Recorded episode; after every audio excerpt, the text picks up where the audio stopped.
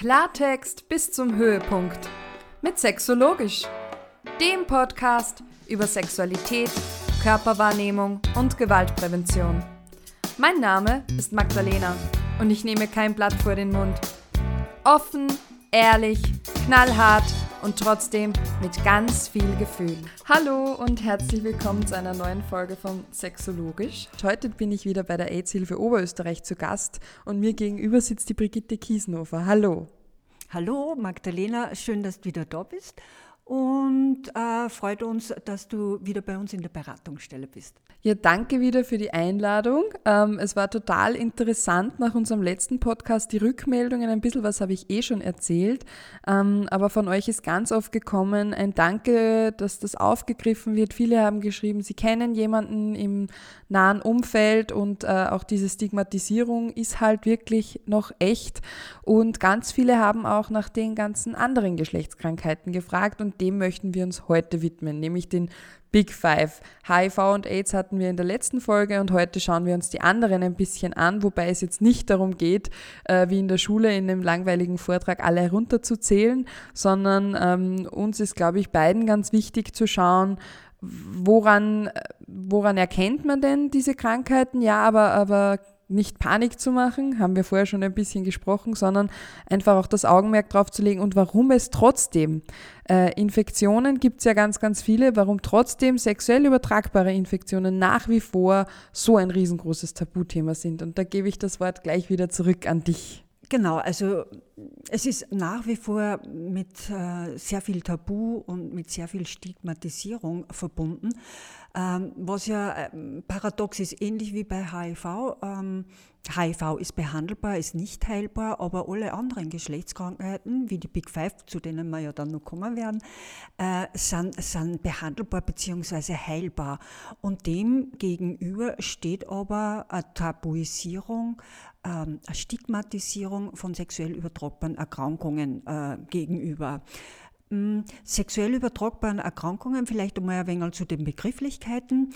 Ähm, Geschlechtskrankheit, sagt eh der Name schon, wird hauptsächlich über ungeschützten Geschlechtsverkehr übertragen, aber nicht nur. Auch enge Körperkontakte zum Beispiel. Aber wie gesagt, muss ich vertrösten, das wird später dann sowieso noch Thema werden. Ich würde ganz gern auf diese, auf diese Geschlechtskrankheiten nur einmal kurz ähm, zurückkommen. Ähm, Geschlechtskrankheiten werden auch STIs oder STIs STDs genannt, also sexuell übertragbare Infektionen oder sexuell übertragbare Krankheiten. Ähm, der Fachbegriff oder der medizinische Begriff ist die Venerologie und der ist eigentlich zurückzuführen auf äh, die Göttin Venus. Also das habe ich länger nicht gewusst, ähm, aber genau, das ist so diese Verbindung. Die Venerologie selber ist eigentlich noch gar nicht so alt, hat sich ja, in den letzten 100 Jahren entwickelt. Wie immer, ähm, spannenderweise, warum die Geschlechtskrankheiten mit so einem Tabu oder mit einer Stigmatisierung in Verbindung gebracht werden, äh, ist meine Vermutung wahrscheinlich dahingehend, dass es natürlich äh, also mit Sexualität in Zusammenhang äh, zu bringen ist. Das heißt, möglicherweise ähm, ist damit verbunden oder assoziiert, äh, dass man ein sexuelles Leben oder Geschlechtsverkehr so praktiziert, dass es irgendwie nicht der Norm oder der, der moralischen Vorstellungen unserer Gesellschaft äh, entspricht. Das heißt, alles, was äh, unter Anführungszeichen natürlich schmutziger Sex oder wie soll ich denn sagen, oder irgendwie fremd vielleicht da ist, das alles wird irgendwie ausgeklammert oder einfach auch eben mit einem Stigma belegt.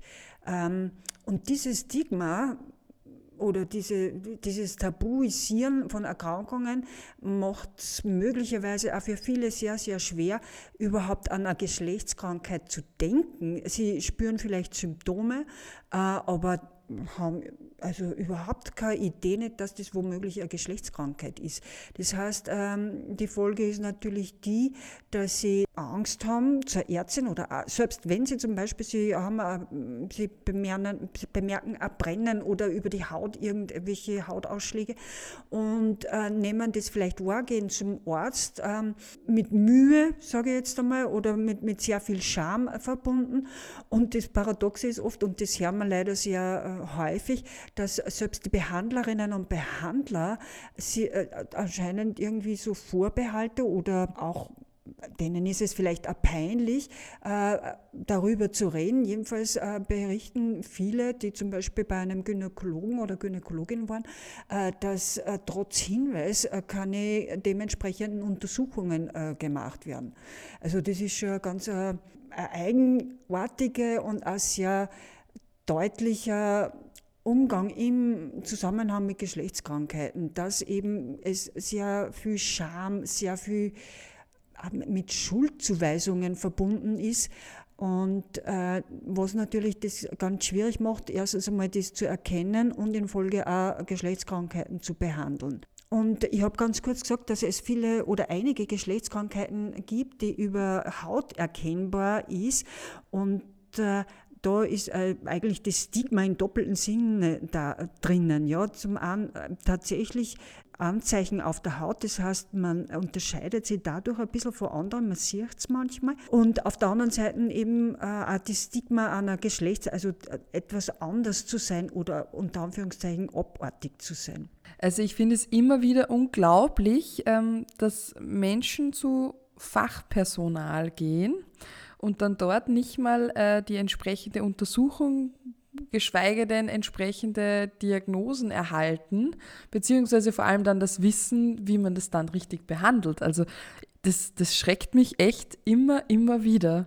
Genau, also es ist tatsächlich erschreckend, ähm, was Personen, die zu uns zur Testung kommen, äh, berichten, dass sie eben sagen, sie waren, habe ich ja äh, gerade erwähnt, bei einer Gynäkologin, beim Gynäkologen und sie werden irgendwie dahingehend vielleicht auch nicht ernst genommen oder keine Ahnung, was tatsächlich äh, da für ein Hintergrund ist. aber wo geht man überhaupt hin, wenn man Geschlechtskrankheit hat? Ähm, sehr viele Dermatologen haben die Zusatzausbildung für Venerologie, aber selbst dann mm, ist es schwierig, wirklich jemanden zu finden, der mir eben auf diese Geschlechtskrankheiten untersucht, diagnostiziert und auch entsprechend behandelt. Und zwar so behandelt, dass, dass ich wirklich auch das Gefühl haben kann, als Betroffener, es wird behandelt wie jede andere Erkrankung auch. Und da, da äh, fängt es an, dass das sehr oft nicht der Fall ist, weil ähm, Vorbehalte einer sexuell übertragbaren Infektion oder Erkrankung nach wie vor auch bei Fachärzten und Ärztinnen da ist. Ja, ich bin ja jetzt auch zu euch gekommen, um mir die harten Fakten reinzuziehen. Also wirklich so, was sind die statistischen Zahlen in Österreich, aber auch allgemein, welche Krankheit ist jetzt wirklich wie stark verbreitet, beziehungsweise welche sind hochinfektiös und wann. Und, und ähm, ich glaube, da können wir alle noch was dazulernen von dir. Ja, zu den Zahlen ist es vielleicht ein bisschen schwierig, da tatsächlich so eindeutige Zahlen zu nennen. Ähm, es gibt natürlich äh, unterschiedliche Gesetzesgrundlagen, äh, die auch dazu führen, dass es auch unterschiedliche Zahlen gibt. Zum Beispiel bei uns in äh, Österreich ist äh, die gesetzliche Grundlage etwas schwammig, sodass viele Infektionen nicht gemeldet werden müssen. Und wenn sie nicht gemeldet werden, weiß man natürlich auch nicht, welche äh, also Infektionen gibt es, wie viele Infektionen. Also da gibt es keine guten, guten Zahlen bei uns. Äh, es gibt Zahlen äh, von äh, der deutschen SDI-Gesellschaft, also aus Deutschland. Es gibt auch Zahlen aus der Schweiz. Schweiz äh, sehr eindeutige, wobei man einfach sagen muss, ich, ich könnte natürlich jetzt die Zahlen aufsagen, ein paar, glaube ich, werde ich auch aufschlüsseln, damit man ein bisschen einen Eindruck auch bekommt, aber generell gilt, ähm, sexuell übertragbare Erkrankungen oder Infektionen sind im Steigen. Äh, man glaubt zwar immer, man ist genug aufgeklärt und man schützt sich oder man schützt äh, sich so, wie man sich vielleicht auch vor anderen Erkrankungen äh, schützt. Ähm, da wird der Schutz bei sexuell übertragbaren Erkrankungen oder überhaupt die, die, das Bewusstsein, eine mögliche Erkrankung zu haben, ist sehr gering, was natürlich dann dazu führt, dass äh, sexuell übertragbare Infektionen ähm, sie ausbreiten können. Aber bei den Zahlen ist es so, ein paar Zahlen, denke ich mal, sind sehr spannend und interessant. Äh, ich fange mal vielleicht mit Syphilis an. Syphilis, weltweit gibt es ähm, Syphilis-Erkrankte von 10 Millionen. Äh, Trippe-Erkrankte, Tripper und Gonorrhoe ist das Gleiche, gibt es 100 Millionen Menschen. Und was mich erschreckt, ähm, ist, dass es äh, zum Beispiel Hepatitis B sehr schnell äh, übertragbar, nicht nur ähm, über ähm, ungeschützten Geschlechtsverkehr etwa, bei Hepatitis B gibt es zwei Milliarden Positive auf der ganzen Welt. Ähm, bei uns in Österreich sind äh, 42.000 äh, davon betroffen und bei Hepatitis C in Österreich haben wir circa ja, an die, an die 40.000 Personen. Ja, danke für die Zahlen. Jetzt haben wir davon Zahlen gehört, aber hinter jeder Zahl steht ja eine Person mit in ihrer individuellen Lebenswelt, die damit im Alltag durchwegs auch Probleme haben kann und die wiederum ganz viele andere Leute auch anstecken kann, vor allem wenn man es nicht weiß und äh, wenn man keinen Wert darauf legt, äh, geschützten Geschlechtsverkehr zu haben. Ja, genau. Und ähm, wenn man bedenkt, dass es 30 verschiedene Geschlechtskrankheiten gibt, kann man sich schon vorstellen, wo vielleicht auch Übertragungen stattfinden, an denen, äh, also man, man denkt einfach viel zu wenig daran. Also wie gesagt, es gibt 30 verschiedene Erkrankungen. Das reicht von Erkrankungen, die relativ harmlos verlaufen, bis hin zu Erkrankungen, die früher wie HIV, wie AIDS, äh, zum Tod führen konnte oder in früheren Zeiten ähm, Syphilis zum Tod führen konnte. Es gibt ähm, über 20 ähm, verschiedene Erreger, wie zum Beispiel Viren, Bakterien, Pilze, ja, die eben dann so eine Geschlechtskrankheit verursachen können. Und die Übertragung, wie gesagt, ist in erster Linie über ungeschützten Geschlechtsverkehr, aber es gibt Erkrankungen, äh, die über zum Beispiel über ganz engen Körperkontakt übertragen werden können. Ja, und vielleicht gehen wir dazu über, dass, wir, dass ich einige von diesen Big Five oder dass ich hauptsächlich die Big Five äh, mal kurz ein bisschen schildere und einfach auch schaue, auf was man äh, achten soll, wie man es vielleicht bemerken könnte und zu schauen, äh, wie man einfach Vorsichtsmaßnahmen vielleicht ergreifen kann. Ja, da fangen wir vielleicht einmal an bei Syphilis. Ähm, Syphilis ist eine sehr, sehr alte Erkrankung, zählt zu den best erforschten Erkrankungen, äh, weil sie eben schon sehr, sehr lang, also ich glaube um 1500 ist zu uns gekommen und war sehr lange sehr, äh, also äh, hat tödlichen Verlauf äh, gegeben und bis rein in das 20. Ähm, Jahrhundert hat man Syphilis auch nicht heilen können, man hat es ein bisschen behandeln können. Erst durch Penicillin, durch die Erfindung von Penicillin ist es heilbar. Ähm, wie bemerkt man, oder wie, wie, wie schaut das aus mit Syphilis, äh, Übertragung. Übertragung, wie gesagt, in erster Linie über ungeschützten Geschlechtsverkehr, aber auch durch ähm, enge Körperkontakte. Nicht immer, aber das erkläre ja, warum es bei engen äh, Körperkontakten schon zu einer Übertragung kommen kann. Also prinzipiell äh, wird Syphilis in verschiedene Stadien eingeteilt. Da wäre mal das erste Stadium, und zwar das ist das sogenannte Primärstadium. Das äh, tritt auf, wenn zwei bis fünf Wochen ungefähr nach der Ansteckung, und zwar erkennbar durch einen, Knoten oder ein Geschwür, äh, zum Beispiel am Penis, Vulva, After oder auch zum Beispiel im, im Mundbereich. Und dieses, dieses Knötchen ist aber komplett schmerzlos und kann ähm, tatsächlich bis zu, zu münzgroß werden, wobei der Rand äh, von diesem Knötchen dann äh, erhärtet ist. Daher wird er oft ein harter Schanker genannt, ähm, also Syphilis, und äh, bleibt leider auch sehr oft unbemerkt, je nachdem natürlich, wo die Erkrankung dann auftritt, beziehungsweise wo das Knötchen ist, kann man sich vorstellen, dass man das nicht unbedingt bemerkt. Und dieser Effekt geht dann nach ein, bis sechs Wochen wieder vorbei. Was wichtig ist, dass dieses Knötchen, das immer so ein bisschen flüssig, also so, ein, wie soll ich dann sagen, das ist so ein, ein ganz, es ist mit Flüssigkeit benetzt, also eher. Und wenn ich mit dem in Berührung komme, dann ist das hochinfektiös. Also das wäre mal so das erste Stadium. Das zweite Stadium oder Sekundärstadium tritt dann nach circa zwei Monaten ein. Das, also zwischen dem äh, ersten Stadium und zweiten Stadium habe ich dann einmal so eine Zeit, wo das ganz symptomlos ist. Nach zwei Monaten Allerdings sind dann typische Anzeichen zum Beispiel Fieber, Appetitlosigkeit oder Anschwellen der, der Lymphknoten zum Beispiel.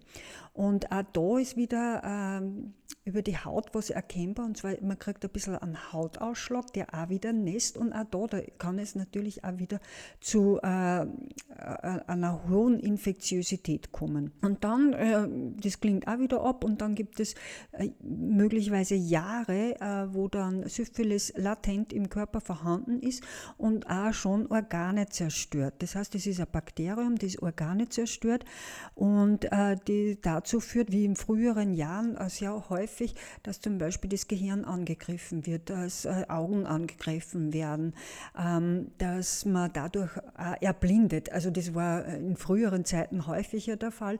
Ähm, jetzt, wo es Penicillin gibt, Gott sei Dank, kann man da hm, bald genug eingreifen. Aber wichtig auch da wieder, je früher ich das weiß, ähm, Syphilis ist heilbar. Ja?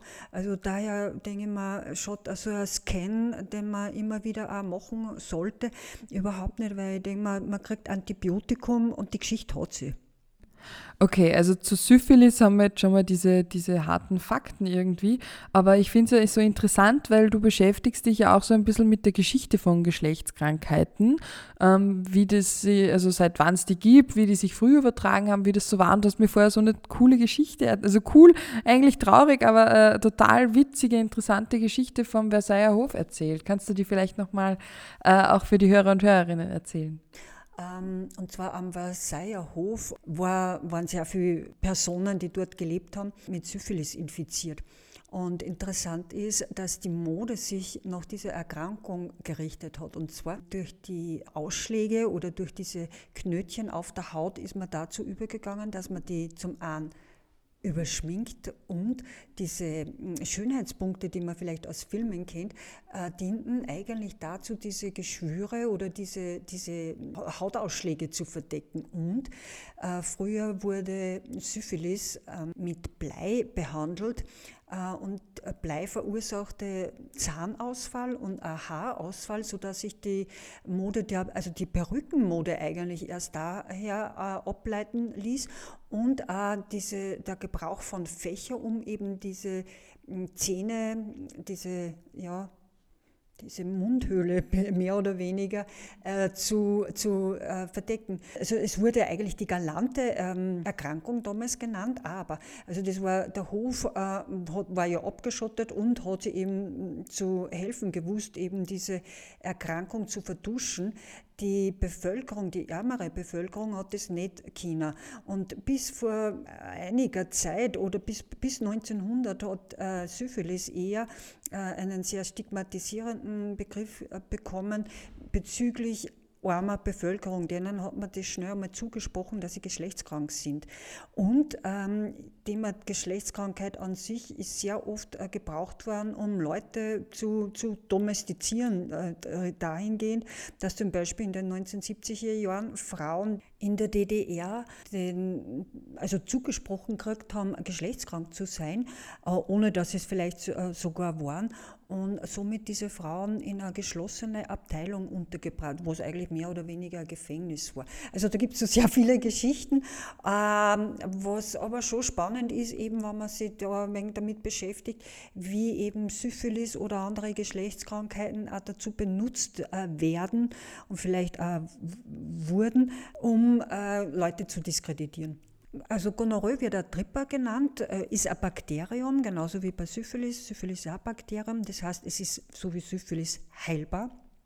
Und zu einer Übertragung kann es äh, kommen, zum Beispiel durch, durch direkten Kontakt mit einer infektiösen Flüssigkeit, eben wie zum Beispiel Schleimhaut bei der Scheide, bei der Harnröhre, äh, beim After oder beim Mund oder eben durch eine Körperflüssigkeit, sogar also Urin zum Beispiel, dann Sperma, Scheidenflüssigkeit. Ja? Also da kann es äh, zu einer Übertragung kommen bei ungeschützten Oral-, Anal- oder Vaginalverkehr. Und diese Infektion kann äh, nach zwei bis fünf Tagen schon ähm, eben äh, zu Symptomen führen. Und zwar man hat zum Beispiel äh, so ein Jucken und ein Brennen. Bei den meisten Männern ist es so, dass sie diese äh, Infektion spüren, weil äh, das, äh, wie gesagt, ein starkes Brennen beim äh, Wasserlassen äh, hervorruft. Bei Frauen ist es oft so, dass sie nicht unbedingt mitkriegen müssen, dass sie Tripper haben. Ähm, zum Beispiel, also bei, bei 10 Prozent der Männer verläuft die Infektion symptomlos. Das heißt, 90 Prozent im Umkehrschluss, 90 Prozent äh, kriegen das mit, weil es einfach weh tut. Äh, bei Frauen ist es gar nicht so oft. 50 bis 80 der Frau, 80 Prozent der Frauen sind symptomlos. Ja? Das heißt, bei Frauen, bei uns Frauen vielleicht auch noch einmal verstärkt ähm, darauf hinweisen, ähm, dass man wirklich keine Symptome kriegen muss unbedingt. Also was ein Symptom bei Frauen sein kann, aber bei Männern wäre zum Beispiel also ein, ein eitriger Ausfluss aus der Scheide, beziehungsweise wo halt dann Geschlechtsverkehr passiert ist, auch beim After. Ja, also da, da muss man wirklich auch nur einmal hinweisen, dass eben sehr viele Frauen nicht einmal Symptome entwickeln. Und daher ist es, glaube ich, auch ganz gut, dass man das immer wieder auf dem, ja, auf dem Schirm hat, dass man möglicherweise ja, eine Tripperinfektion hat. Äh, ähnlich ist die Chlamydieninfektion. Die Chlamydieninfektion ist auch so eine Infektion, die mit Ausfluss äh, äh, Symptom erklären könnte. Es ist auch da wieder so, dass es viele Frauen gar nicht mitkriegen müssen, nämlich 75 Prozent der Frauen haben keine Beschwerden, auch Männer haben keine Beschwerden, nämlich 50 Prozent. Und ähm, was vielleicht sein kann, wie gesagt, äh, ist eben dieser Ausfluss, Halsschmerzen zum Beispiel, wenn man Oralverkehr gemacht hat, oder zum Beispiel auch Schmerzen beim Sex, die man vielleicht vorher nicht gehabt hat oder nicht gespürt hat, äh, beginnen auf einmal äh, zum Beispiel auch der Unterleib zu schmerzen. Das wären so Anzeichen. Ja, und Folgen sowohl von Chlamydien als auch von Chlamydien, aber das wäre wär wirklich das Schlimmste, also Worst Case wäre Unfruchtbarkeit, denn diese beide führen zu Entzündungen äh, der Eileiter, der Eierstöcke oder äh, Prostata äh, oder Samenleiter, sodass möglicherweise diese Eileiter oder Samenleiter verkleben und dadurch eben eine Unfruchtbarkeit möglich ist. Das heißt, man kann dann keine Kinder mehr bekommen. Wahnsinn, das heißt, ich kann Halsschmerzen haben und es liegt nicht an meinem Bronchien und nicht an der Lunge oder sonst irgendwas, sondern an einer Geschlechtskrankheit, nämlich Chlamydien. Krass. Also das finde ich immer wieder spannend und vor allem ähm, die Zahlen, die du gesagt hast, dass so viele Menschen einfach symptomlos sein können. Also das ist ja so ein riesen Prozentanteil, der da nichts mitbekommt, aber trotzdem infektiös ist und trotzdem übertragen kann, oder? Du hast mir auch vorhin erzählt, dass es verschiedene Geschlechtskrankheiten gibt, beziehungsweise diese Infektionen auch oft abhängig sind vom Geschlechtsteil. Also dass das ja auch oft einen Unterschied macht von der Infektionswahrscheinlichkeit oder dem Risiko. Kannst du da vielleicht noch ein Beispiel nennen? Ja, genau. Also ähm, Frauen haben, äh, was HIV anbelangt, bei ähm, heterosexuell, also bei Vaginalverkehr, mehr ähm, Risiko, sich zu infizieren, weil in Spermien einfach viel mehr ja, Viren drinnen sind, wie zum Beispiel in der Scheidenflüssigkeit. Das heißt, Sperma ist einfach infektiöser und äh, daher einfach eine höhere Infektiosität. Aber nicht nur bei HIV ist das so beim Vaginalverkehr, äh, bei Gonorrhoe zum Beispiel ist es so, dass äh, wenn jetzt zum Beispiel äh, heterosexuelles Paar, ähm, der Mann hat zum Beispiel Tripper, dann ist die Gefahr, dass sie die Frau infiziert, 80 Prozent. Umgekehrt allerdings, das bedeutet, die Frau hat Tripper, äh, infiziert sie der Mann nur zu 20 Prozent. Also da gibt es große Unterschiede, was wohl äh, mit, mit der Schleimhaut der Frau zu tun hat, mit der Vaginalschleimhaut. Jetzt fehlen uns eigentlich zu den Big Five nur die äh, Hepatitis B und C. Ähm, die Hepatitis B, es ist ein Virus, äh, die Leber angreift und ähm, wird eigentlich genauso übertragen wie HIV. Das heißt, äh, es ist eine hohe Viruslast, ist zum Beispiel im Blut. Äh, und dann ähm, folgt Sperma, Vaginalsekret und anders jetzt wie HIV ist äh, Hepatitis B auch im Speichel so weit drinnen, dass es zu einer Übertragung kommen kann. Das wissen wir vom letzten Mal, das ist bei HIV unmöglich, aber Hepatitis B kann zum Beispiel auch über Speichel übertragen werden.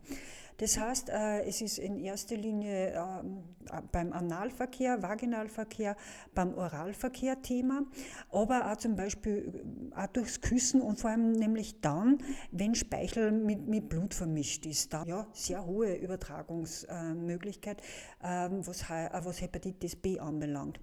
Ja, und äh, das heißt, Schutz äh, generell vielleicht einmal natürlich Kondome und auch ab und zu, oder wie da in diesem Fall, sind die sogenannten Dental Tam, beziehungsweise die Lecktücher dann eine Möglichkeit, sich zu schützen. Eine weitere Möglichkeit zum äh, Schützen ist natürlich, und das sollte man sich, denke ich mal, gut überlegen, es gibt eine Impfung. Ja? Also meistens so eine Kombi-Impfung, eine Hepatitis A, B-Impfung, aber ich denke mal, ja, es ist wichtig daran zu denken und sich zu überlegen, ob man sich nicht äh, schützen sollte mit einer Impfung, weil Hepatitis B, wie gesagt, sehr schnell übertragen wird. Hepatitis C war eine sehr gefürchtete Erkrankung oder ist vielleicht nur immer eine gefürchtete Erkrankung, wird hauptsächlich über Blut und Blutkontakte übertragen. Das heißt, da spielt immer Blut eine, ganz große Rolle. Äh, das heißt auch zum Beispiel, wenn ich ähm, Sex oder Sexualpraktiken ähm, mache, die eben ja, mit äh, Blut auch verbunden sind, dann ist da eine hohe Gefahr, mich zu infizieren. Aber Analverkehr zum Beispiel ist äh, da das Thema, weil es eben auch zu kleinen Rissen oder Verletzungen kommen kann und daher hm, Hepatitis C ähm, Infektion auch im Raum steht. Was auch ganz wichtig ist, es geht auch ähm, anders wie bei HIV, da kann man nur auf direkten Weg übertragen. Bei Hepatitis C ist es so, dass der Virus im Blut sehr, also das ist wirklich, wirklich ein zacher, sage ich jetzt nochmal, ein zacher Virus, der zum Beispiel auch im eingetrockneten Blut äh, noch immer infektiös ist. Ähm, und wie zum Beispiel, ich glaube, letztes Mal erzählt habe, dass wir im Gefängnis unterwegs sind, ähm, da ist Hepatitis C deswegen ein großes Thema, weil auf Rasierapparate zum Beispiel, die vielleicht gemeinsam benutzt werden, dieses Blut oben ist und ich mich somit auch mit Hepatitis C infizieren kann. Was früher gefürchtet war, was macht man, wenn man Hepatitis C hat, da war die sogenannte Interferontherapie äh, angesagt. Und diese Inter Interferontherapie war sehr äh, mit vielen Nebenwirkungen verbunden, die manchmal so beschrieben werden, also von Leuten, die ich kenne, die Interferontherapie gemacht haben, die haben das ein wenig so beschrieben wie eine Krebsbehandlung, also auch sehr, sehr ähm, mit sehr vielen Nebenwirkungen. Und aber äh, Gott sei Dank, es ist wirklich äh, ein toller Fortschritt in der Medizin. Seit circa drei Jahren, glaube ich, gibt es jetzt Tabletten oder Medikamente, die nicht nur äh, also behandeln, Hepatitis C behandeln, sondern tatsächlich auch heilen. Das heißt, durch Medikamente äh, werden äh, die Viren äh, beseitigt und es ist heilbar und natürlich mit viel, viel, also mit, mit nicht viel Nebenwirkungen und es ist viel leichter erträglich wie die früher in Interferontherapie. Wir haben vorher auch kurz darüber gesprochen, dass es ja auch ähm, Sextoys, äh, die gemeinsame Nutzung von Sextoys, ähm, in anges also angesichts der Tatsachen, dass es ja auch da äh, zu Übertragungen kommen kann, wobei wir jetzt miteinander ja vorher geredet haben, dass es da eher um Hepatitis B und C, wenn halt Blut drauf ist, geht, wobei er sich bei Sextoys sowieso empfiehlt, einen handelsüblichen Toy Cleaner zu nutzen, wobei es auch da welche gibt, die antibakteriell wirken. Ja, vielen Dank. Das waren jetzt mal die Big Five und wie gesagt, du hast gesagt, es gibt ja 30 30 sexuell übertragbare Infektionen. Ähm, das sind jetzt die fünf wichtigsten. Dann gäbe es natürlich noch HPV, aber dazu, äh, das ist ein eigenes Mysterium. Da gibt es ja äh, mehr als 100 verschiedene Arten und äh, manche sind ganz schwerwiegend, andere weniger. Manche können Krebs auslösen. Da wird es mal eine eigene Podcast-Folge dafür geben.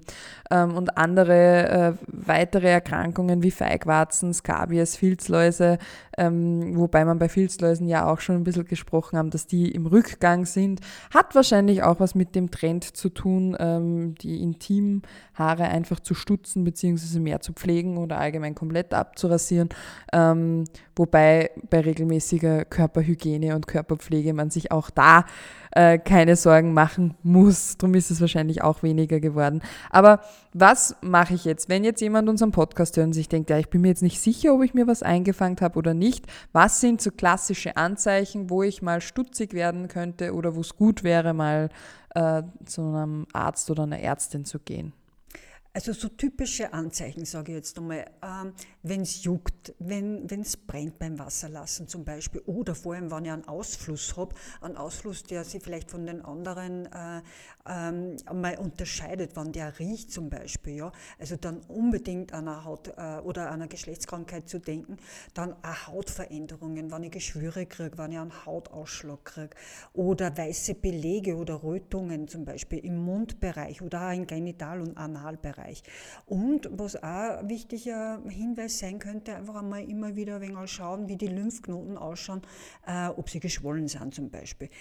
Das alles, denke ich mal, sind so Anzeichen. Ich würde aber jetzt, ähm, das hast du ganz am Anfang ähm, erwähnt, Magdalena, dass äh, auch nicht jetzt eine übertriebene Angst oder äh, Sorge verbreitet wird, sondern ich denke mal, wichtig aber Geschlechtskrankheiten wirklich auch nüchtern drauf zu schauen, äh, zu schauen, okay, ist was anderes, äh, spüre Schmerzen vielleicht, die ich vorher nicht so gehabt habe, der Ausfluss, wie gesagt. Dann denke ich mal, ist es wichtig daran zu denken, dass man möglicherweise äh, Infektion mit einer Geschlechtskrankheit Geschlechtskrankheit und dann am besten wirklich zu Arzt oder Ärztin oder zu uns zu kommen, zu der EZ-Hilfe Oberösterreich, wo das auch getestet wird. Gratis und anonym, ich glaube, das haben wir zwar eh letztes Mal schon gesagt, wie HIV, Hepatitis B, C und Syphilis, das ist über Blutentnahme, was dann ins Labor äh, geschickt wird und überprüft wird.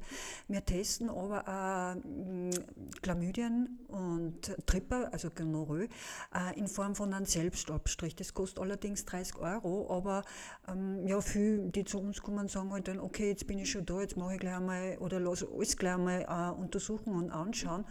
Und äh, beim Selbsttest äh, ist es so, dass man eben dann die dazu notwendigen Utensilien äh, kriegt. Es wird auch ganz genau erklärt, was zu machen ist. Und meistens hat man dann äh, über alle, Befund, also alle äh, Testungen, die man vorgenommen hat lassen, hat man dann nach circa einer Woche die Befunde und kann dann eben äh, schwarz auf weiß sehen, habe ich jetzt eine Geschlechtskrankheit oder nicht. Und dann natürlich auch entsprechend dann Medikamente bekommen. Ja, dann vielen, vielen Dank für die ganzen Infos, die Anekdoten, das Wissen, wo man jetzt hingehen kann. Ähm, und hoffen wir alle miteinander, haben wir beim letzten Teil auch schon mal gesagt, dass sich dieses Stigma der Geschlechtskrankheiten ein bisschen auflösen lässt und dass man sie irgendwann wie jede andere Krankheit auch behandeln kann und behandeln lässt und dass wir alle ein bisschen achtsamer damit umgehen. Also Lecktücher raus, Kondome raus, Femidome raus und ähm, Wissen weiter verbreiten. Vielen Dank fürs Zuhören und danke, dass du dir Zeit genommen hast und ähm, erzählt es weiter. Wenn ihr noch Fragen habt, ähm, meldet euch gern und ansonsten hören wir uns beim nächsten Mal. Tschüss! Höhepunkt erreicht. Das war die heutige Folge von Sexologisch, deinem Lieblingspodcast über Sexualität, Körperwahrnehmung und Gewaltprävention. Für mehr Infos Schau gerne auf meiner Website www.sexologisch.com oder auf Instagram und Facebook unter Sexologisch vorbei. Schön, dass du heute dabei warst. Ich freue mich auf nächstes Mal.